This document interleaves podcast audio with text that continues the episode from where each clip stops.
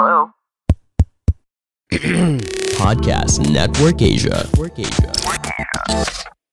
Halo teman-teman, jadi aku punya informasi penting buat kalian Terkhusus buat orang-orang yang kreatif di luar sana yang pengen gitu ngasilin duit dari rumah aja gitu kan Karena di masa pandemi gini orang-orang pada wah ngapain ya enaknya di rumah aja tapi dapat duit gitu kan Nah jawabannya atau solusinya bisa jadi adalah ngepodcast kawan-kawan Tapi gimana sih cara memonetisasi podcast kamu dan gimana sih cara buat mengembangkan podcast kamu. Nah, aku bakalan ngenalin kalian satu website yang cukup bisa diandalkan dalam hal itu.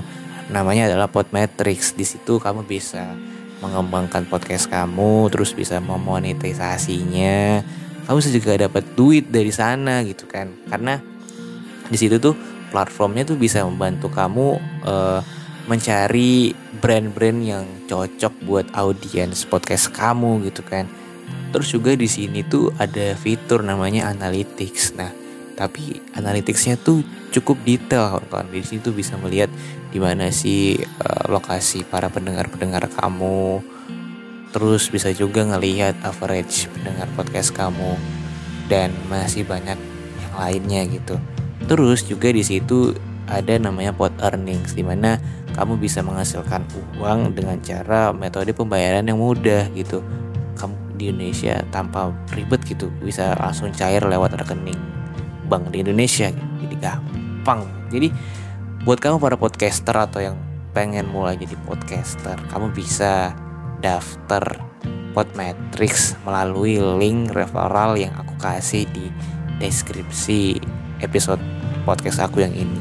Oke, kalian bisa pakai di situ buat daftar Podmetrics. Oke teman-teman, itu aja. Selamat berkarya ya. Halo semuanya, nama aku Iksan. Selamat datang di podcast dengerin horor dengan aku di sini yang bakalan nemenin kalian selama kurang lebih 15 hingga 20 menit ke depan. Uh, jadi di episode ke-89 hari ini, hari Kamis, um, aku bakalan bacain cerita, sebuah cerita yang berjudul Abdi Kinasih. Nah, sebelum aku membacakan ceritanya, aku bakalan menceritakan dulu apa itu abdi. Mungkin buat teman-teman di luar sana yang belum tahu apa itu abdi. Jadi aku bakalan memberi informasi sedikit yang aku ketahui saja ya. Jadi abdi ini bermula dari uh, daerah pesisir laut selatan sana di mana pesisir laut selatan sana itu uh, mempunyai pemimpin pemimpin samudera di sana. Nah, pemimpinnya ini ada empat ya. Ada empat yang aku tahu ada empat. Kalau salah tolong dibenerin.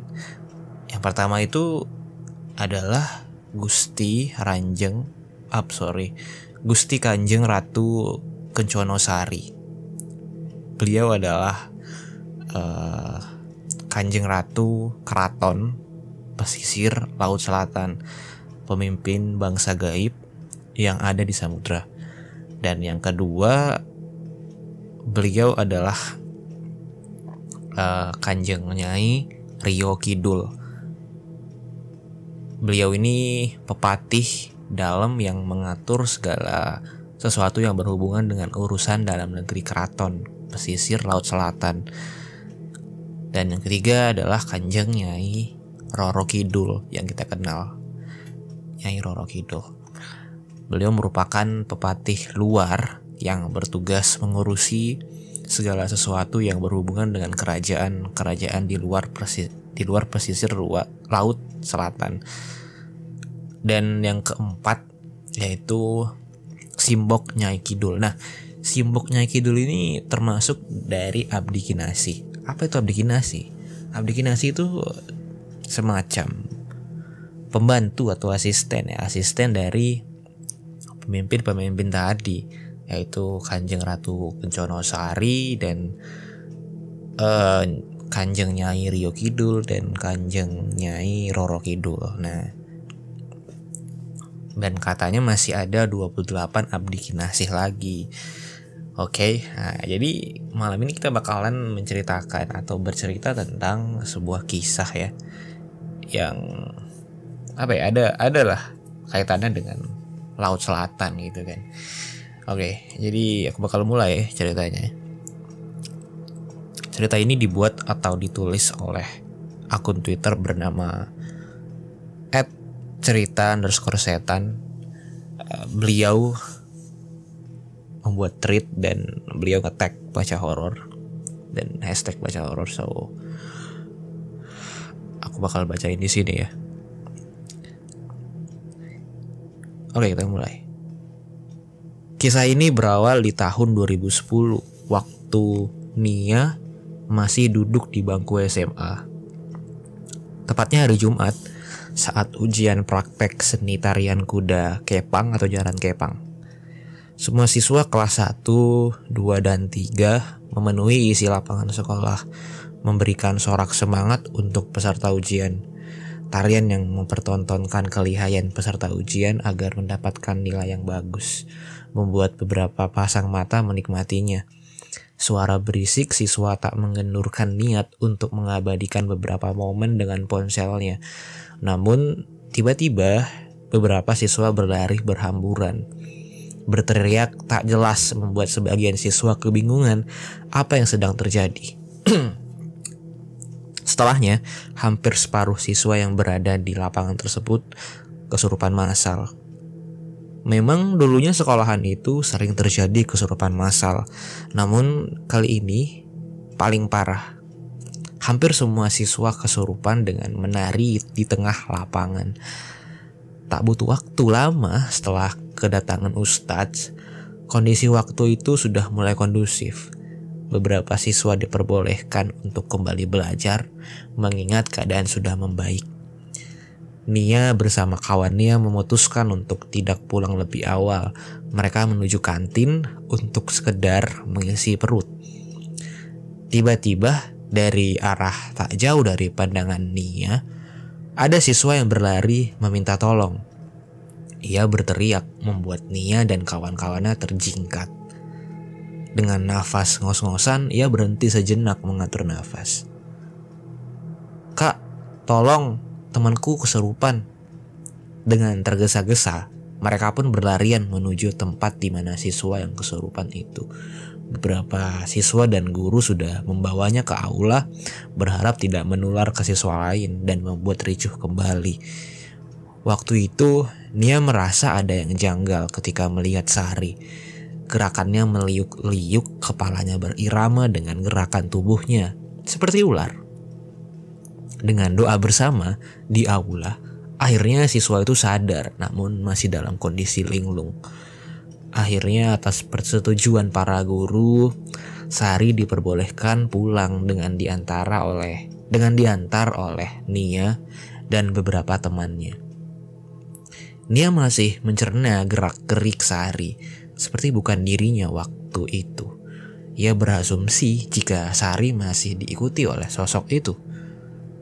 Dan sesampainya di rumah Sari, kejadian kesurupan pun terulang kembali, di mana Sari meminta beberapa permintaan, seperti bunga, kemenyan, dan pandan. Tak hanya itu saja, Sari meminta baju warna putih dan merias wajahnya, kemudian melantunkan tembang Jawa. Dengan suara yang sangat lembut, Nia menikmati setelah mendengar Sari melantunkan tembang Jawa. Karena baru pertama kalinya ia mendengar seseorang yang kesurupan dengan melantunkan tembang Jawa, ia lantas berpikir, apakah mungkin sosok itu adalah seorang nyai? Terdengar suara pintu diketuk.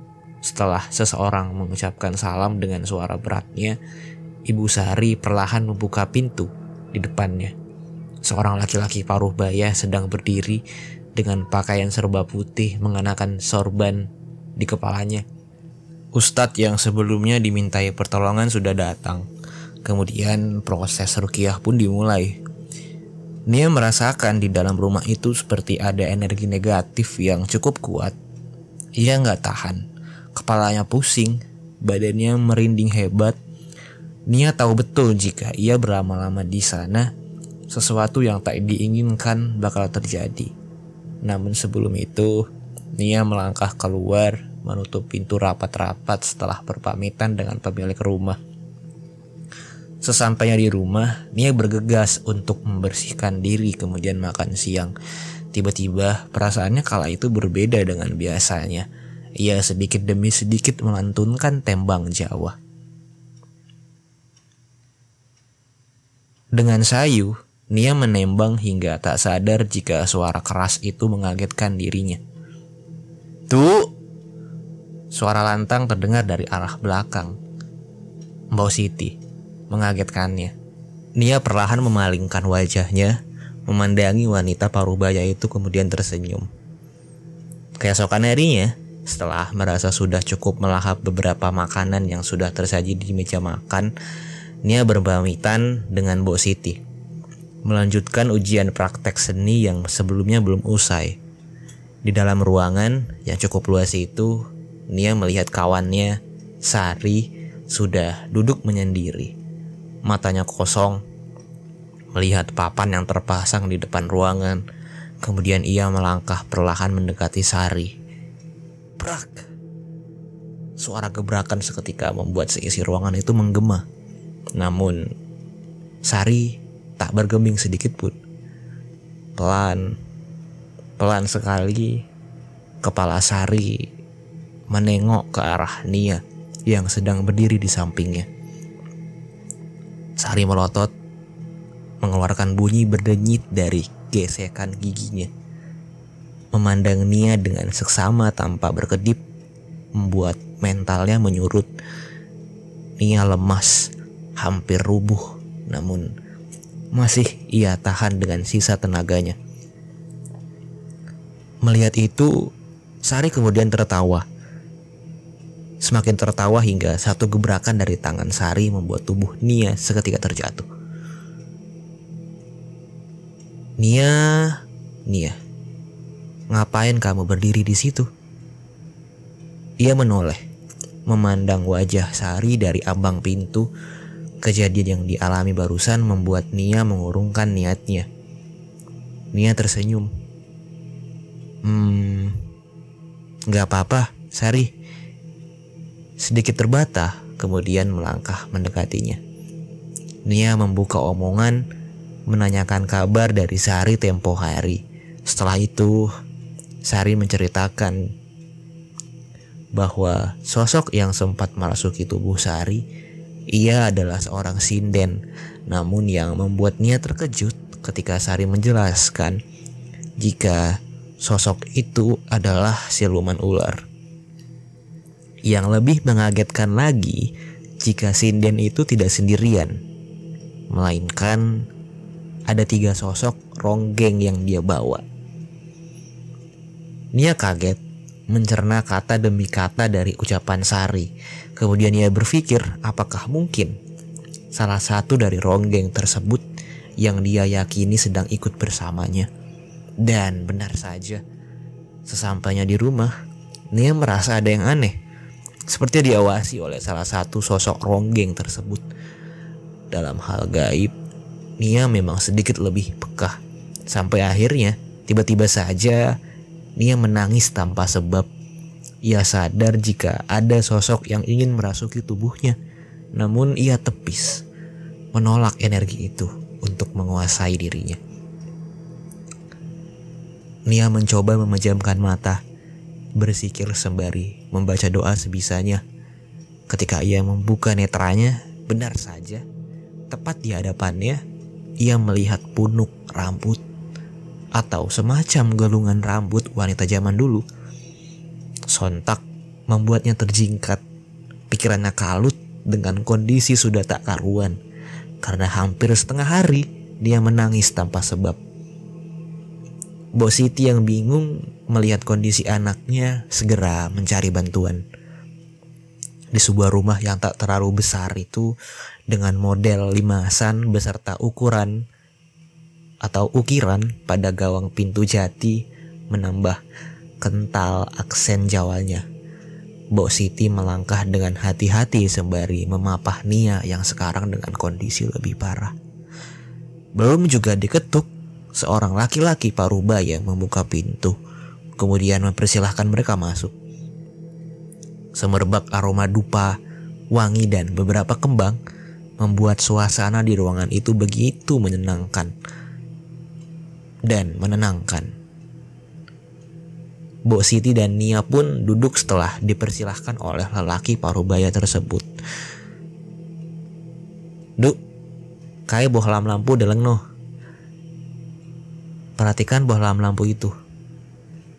Nia mengangguk memperhatikan bohlam lampu yang ditunjuk Baharjo. Tak butuh waktu lama, Nia merasakan netranya tiba-tiba berat. Kemudian ia tertidur dalam lelapnya, Nia tidak benar-benar tertidur. Ia masih bisa mendengar suara orang di sekitarnya. Delok meneh, kowe bakal delok sopo sih ganggu awak mundu. Lihat lagi, sebentar lagi kamu bakalan melihat siapa yang ganggu kamu. Di alam bawah sadarnya, Nia melihat dengan jelas sosok itu menampakkan wujudnya. Sosok itu rambutnya panjang, menjuntai, terdapat punuk rambut atau gulungan rambut, memakai kemben, jarik warna putih dengan corak batik warna coklat. Selendangnya merah muda dan hijau. Namun Nia tak dapat melihat wajah sosok itu dengan jelas karena tertutup oleh rambut. Hanya hidung dan bibirnya saja.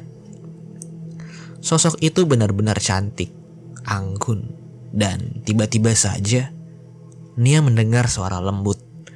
Sosok itu berkata, Aku Nyai Seko Solo Du Baharjo tiba-tiba berkata kepada sosok itu Sampean Ojo ganggu bocah iki maneh Namun Nia masih bisa mendengarnya Nia mengangguk Kemudian ia sadarkan diri. Singkat cerita, setelah beberapa minggu berlalu, Nia merasakan sosok ronggeng itu masih datang lagi dan lagi. Tapi kali ini sosok itu hanya mengawasi dari jauh. Karena Nia merasa tidak terganggu, ia mengabaikan saja. Tapi justru itu yang menjadi bumerang atau uh, senjata yang berbalik kepada dia. Kurang lebih dua tahun, sosok Nyai itu mengikuti dan mendampinginya sampai di titik di mana Nia merasakan ada perubahan dengan dirinya. Dia merasakan jika dirinya sekarang adalah sosok Nyai itu. Benar-benar sudah tidak logis menurutnya. Sing kuat, sing menang. Dari mulai warna kesukaan, wangi-wangian, Nia selalu mengikuti keinginannya hingga sampai ia berpikir untuk membuangnya ketika ada suatu kejadian di mana waktu itu di suatu pabrik tempat ia bekerja, Nia bertemu dengan seseorang wanita parubaya. Wanita itu melihatnya dengan tak senang. Lantas ia berkata kepada Nia, "Du, sampean masang susuk toh?" Nia terkejut ia mencerna ucapan wanita itu. Seumur hidupnya ia belum pernah mengenal ilmu pengasihan seperti itu. Nia tak menjawab, kemudian pergi meninggalkan wanita itu. Tubuhnya mendadak kesemutan, Nia tahu betul jika itu adalah awal dari kesurupan. Ia kemudian meminta pertolongan kepada salah satu orang yang bekerja di sana untuk menetralisir. Namun tiba-tiba saja orang itu terpental ilmunya terlalu kuat, orang itu menyerah. Akhirnya, Nia memproteksi dirinya dengan cara berdoa sebisanya. Beruntung, Nia bisa bertahan hingga di rumah Mbah Harjo. Setiba di sana, Nia menceritakan semua yang dialami selama dua tahun yang lalu setelah pengusiran Ronggeng sampai kejadian terakhir kalinya. Mbah Harjo mengerinyitkan dahinya si nulung awakmu iku udah aku loh nduk yang menolong itu bukan saya loh Nia bingung. Lantas, siapa yang selama ini membantunya? Tapi selama dia diikuti reng, ronggeng itu, Nia selalu diperlihatkan oleh sosok wanita tua. Nia kemudian menceritakan ciri-cirinya dan benar saja sosok yang ada di imajinasinya ternyata ada. Mbok Yanti, salah satu kenalan Mbah Harjo. Mbah Harjo tersenyum tipis. Yanti ku konco kundu. Yanti itu teman saya nak. Sejenak terdiam, Mbah Harjo memejamkan netranya, kemudian mengangguk. Melebu oh. Lawange radi kunci. Masuk. Pintunya nggak dikunci. Kemudian suara pintu berkeriet membuat beberapa pasang mata memandangi ke arah tersebut.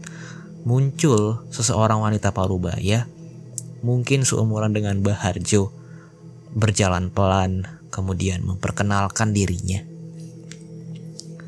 Aku Mboyanti, Nduk. Seprene suwe nih aku nunggoni awakmu. Aku Yanti. Sudah lama menunggumu. Tiba-tiba Nia mendengar suara gemuruh air. Ia menajamkan pendengarannya. Bu, cawan Ji. Hujan ya bu? Belum sempat ibunya menjawab, Baharjo memotongnya. Rungok no meneh, Duk. Iku suara opo? Dengarkan lagi, itu suara apa? Nia mencoba sesekali lagi, lantas ia berpikir, mana mungkin di daerah pegunungan ada pantai. Namun kemudian ia urungkan mengabaikan suara tersebut. Kepian du? Boyanti bertanya. Gimana ndak? Gimana nak? Nia kemudian menceritakan awal mula kejadian yang ia alami hingga malam itu. Tiba-tiba Mbok Yanti memejamkan matanya. Beliau menjadi mediator dari sosok ronggeng tersebut. Nia terkejut, merinding hebat, benar-benar ketakutan. Koe ngopo wedi karo aku, Nduk? Aku tresno karo awakmu. Koe gelem ora melu aku? Kamu kenapa takut dengan saya? Saya suka dengan kamu. Maukah ikut denganku? Suaranya lembut, namun seperti mengintimidasi. Nia gemetar, bibirnya pucat. Ketakutan itu semakin lama menguasainya. Tak lama setelahnya, Boyanti tersadar. Ia lantas sedikit memberikan penjelasan kepada Nia bahwa sosok Ronggeng itu tidak jahat justru ingin melindungi. Namun semua itu kembali kepada Nia. Akhirnya Nia memutuskan untuk membuangnya. Karena menurutnya sosok itu sudah memberikan pengaruh kurang baik. Nia kembali memejamkan netranya. Baharjo dan Bok Yanti pun segera memulai ritualnya. Di sana, di dimensi lain, tak lama setelahnya, Nia melihat cahaya terang sangat terang. Nia melihat sosok wanita yang sangat cantik. Mungkin seluruh Indonesia pun tahu siapa beliau.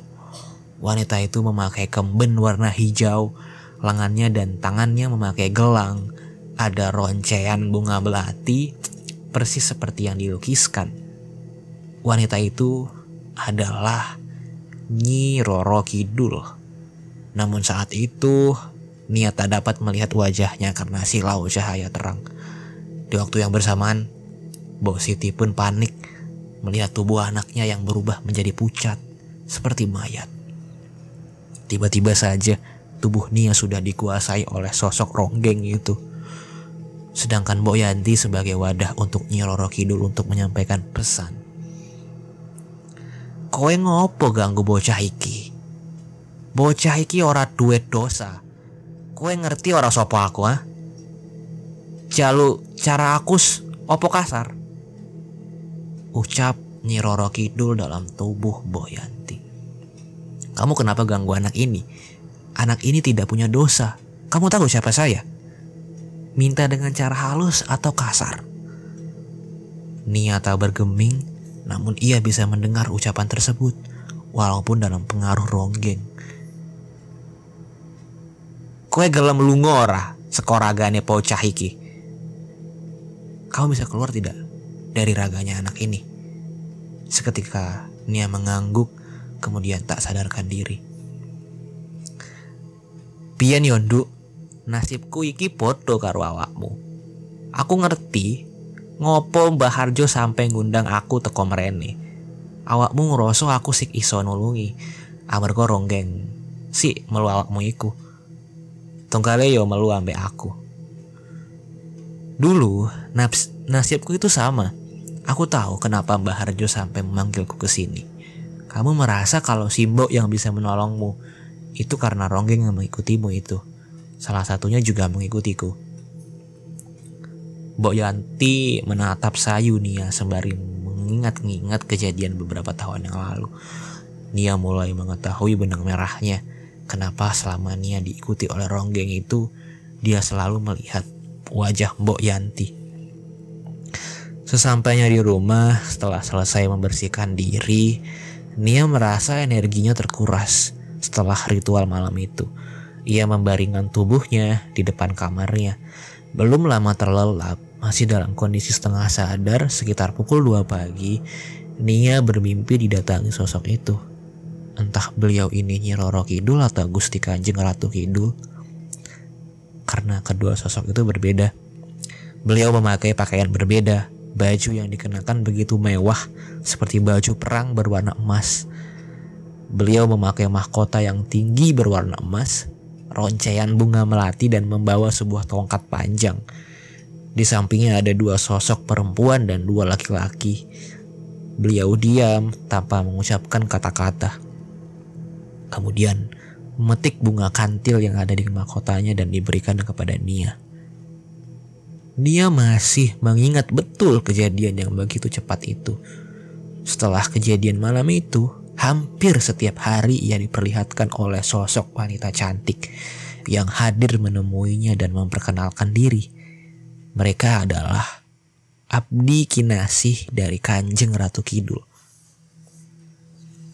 Setelah kejadian malam itu, setelah Nia diberikan bunga kantil, banyak kejadian yang menurutnya aneh namun nyata dialaminya.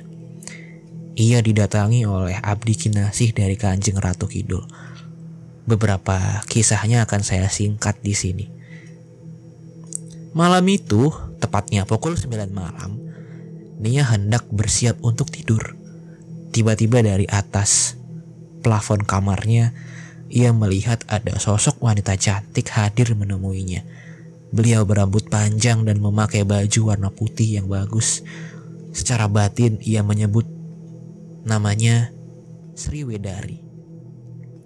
Selanjutnya, sewaktu Nia pulang dari kerja, sekitar jam setengah sembilan malam, kebetulan dia kebetulan Nia dijemput oleh kembarannya. Kira-kira 100 meter setelah memasuki gang kampung rumahnya, mereka tiba-tiba refleks berhenti. Di sana, di depan mereka, terlihat dari kejauhan di tengah remang-remang lampu jalan, mereka melihat sosok wanita memakai kebaya merah dan jarik warna coklat dengan rambut disanggul menatap ramah sembari menyebutkan namanya. Sri Kencono. Kejadian ketiga terjadi siang hari. Waktu itu Nia sedang menunggu shift di ruang karyawan. Tiba-tiba ada dua sosok datang menemuinya. Kali ini Nia tidak bisa melihat sosok itu seperti apa. Nia hanya merasakan kehadirannya. Samar-samar ia mendengar lirih suara wanita. Koe meh caluk opo nduk kamu mau minta apa? Karena saking takutnya, Nia hanya diam menahan takut. Kemudian ia mendapatkan dua nama yaitu Dewi Lanjar dan Nyai Roro Welas. Kejadian berikutnya, waktu Nia sedang rebahan di kamar, kebetulan pintu kamar waktu itu terbuka, terlihat ruangan yang terdapat kursi sudut yang menghadap ke TV. tiba-tiba datang sosok wanita dengan pakaian serba hitam dengan rambut yang panjang sekali. Beliau seperti melayang melewati pintu kamar kemudian duduk di kursi sudut yang menghadapi langsung kamarnya. Refleks Nia menarik selimut untuk menutupi tubuhnya. Lagi-lagi ia mendapatkan sebuah nama yang cantik. Gendis Prameswari. Pada bagian ini, Nia menjelaskan ada yang aneh saat ia menuliskan ceritanya.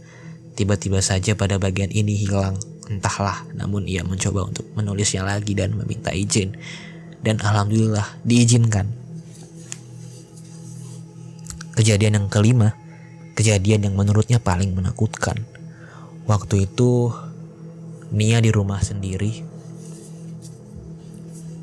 orang tuanya sedang pergi Nia hendak menunaikan sholat asar ketika mengambil wudhu tiba-tiba ada sekelebat bayangan hitam melintas di depannya. Nia kaget dan merasa ada hawa yang aneh, namun masih berpikir positif. Namun tetap saja rasa takutnya tidak melebihi apa pun. Ia niatkan untuk melanjutkan sholat di ruang TV ketika rokaat terakhir. Ia memberanikan melirik arah kiri dari sudut matanya, Nia melihat sosok perempuan yang sedang tersenyum tipis, kulitnya putih, rambutnya panjang terurai, memakai pakaian ageman warna hijau tua dan yang membuat ketakutannya bertambah adalah ada badan ular yang ukurannya besar sedang melilit tubuh sosok wanita itu, sedangkan kepala ularnya sedang bersender di bahunya. Selesai. Salam Nia sekonyong-konyong berlari sambil menangis keluar rumah mencari Mbok Siti. Lagi-lagi Nia mendapatkan sebuah nama. Nyi Blorong namanya. Kejadian yang keenam dan ketujuh terjadi ketika Nia sudah hijrah ke Yogyakarta. Seperti pada biasanya, Nia sedang beraktivitas. Tiba-tiba ada yang datang menemuinya namun seperti Dewi Lanjar dan Nyai Roro Welas, Nia tidak bisa melihat sosok beliau itu, hanya merasakan kehadirannya. Ratu Sekar Pandita. Sosok kali ini berbeda dengan yang lain. Beliau bukan dari Jawa, karena pada saat kedatangannya, beliau memakai ageman seperti pakaian adat salah satu suku luar Jawa. Ageman beliau dari beludru warna merah marun dan memakai ikat kepala yang berwarna sama. Beliau menyebutkan namanya Sri Sukma Dewi. Kejadian selanjutnya, kejadian belum terlalu lama pada tahun 2019. Waktu itu Nia sedang ada di kosan. Kebetulan di dekat kosnya ada bangunan terbengkalai yang rumornya bangunan itu sering diberi sesajen. Beruntungnya Nia setiap ada gangguan dari makhluk halus, salah satu abdi kinasih selalu membantunya. Malam itu, Nia sedang istirahat. Tiba-tiba ia melihat sekelebat sosok kuntilanak sedang mondar-mandir di depan kamarnya. Nia gelisah. Tiba-tiba ia melihat samar-samar ada sosok yang datang. Sosok itu memakai kebaya warna merah muda dengan jarik warna hijau tua yang dililitkan di perutnya. Rambutnya digelung ke samping dan berdiri menghadap arah pintu, seperti sedang menjaga Nia dari sosok kuntilanak tersebut. Kali ini, sosok itu tidak menyebutkan namanya, dan anehnya waktu itu, Nia perlahan terlelap. Sampai pada suatu hari, Nia mengalami kejadian yang paling menyedihkan Nia kaca waktu itu. Tiba-tiba ada yang datang, tapi kali ini sosoknya laki-laki. Beliau memakai ageman kerajaan zaman dulu berwarna emas dan memakai aksesoris kepala yang berwarna yang sama. Beliau duduk kemudian memberikan pesan kepadanya. Kali ini Nia tidak bisa menyampaikan pesan itu di sini karena menurutnya rahasia. Kejadian itu terus berlanjut jika Nia sedang diganggu oleh sesuatu salah satu abdi kinasih itu akan datang membantunya. setelah beberapa kali ditanyakan kepada orang yang paham, orang yang paham, beliau-beliau itu adalah Abdi Kinasih dan Manggala Yuda atau perwira tinggi dari Kanjeng Ratu Kidul. Sekian dari aku dan akun Twitter @cerita_setan. Aku Iksan, sampai jumpa lagi di episode berikutnya hari Minggu. Dadah. Pandangan dan opini yang disampaikan oleh kreator podcast, host, dan tamu tidak mencerminkan kebijakan resmi dan bagian dari podcast Network Asia. Setiap konten yang disampaikan mereka di dalam podcast adalah opini mereka sendiri dan tidak bermaksud untuk merugikan agama, grup etnik, perkumpulan, organisasi, perusahaan, perorangan, atau siapa pun dan apa pun.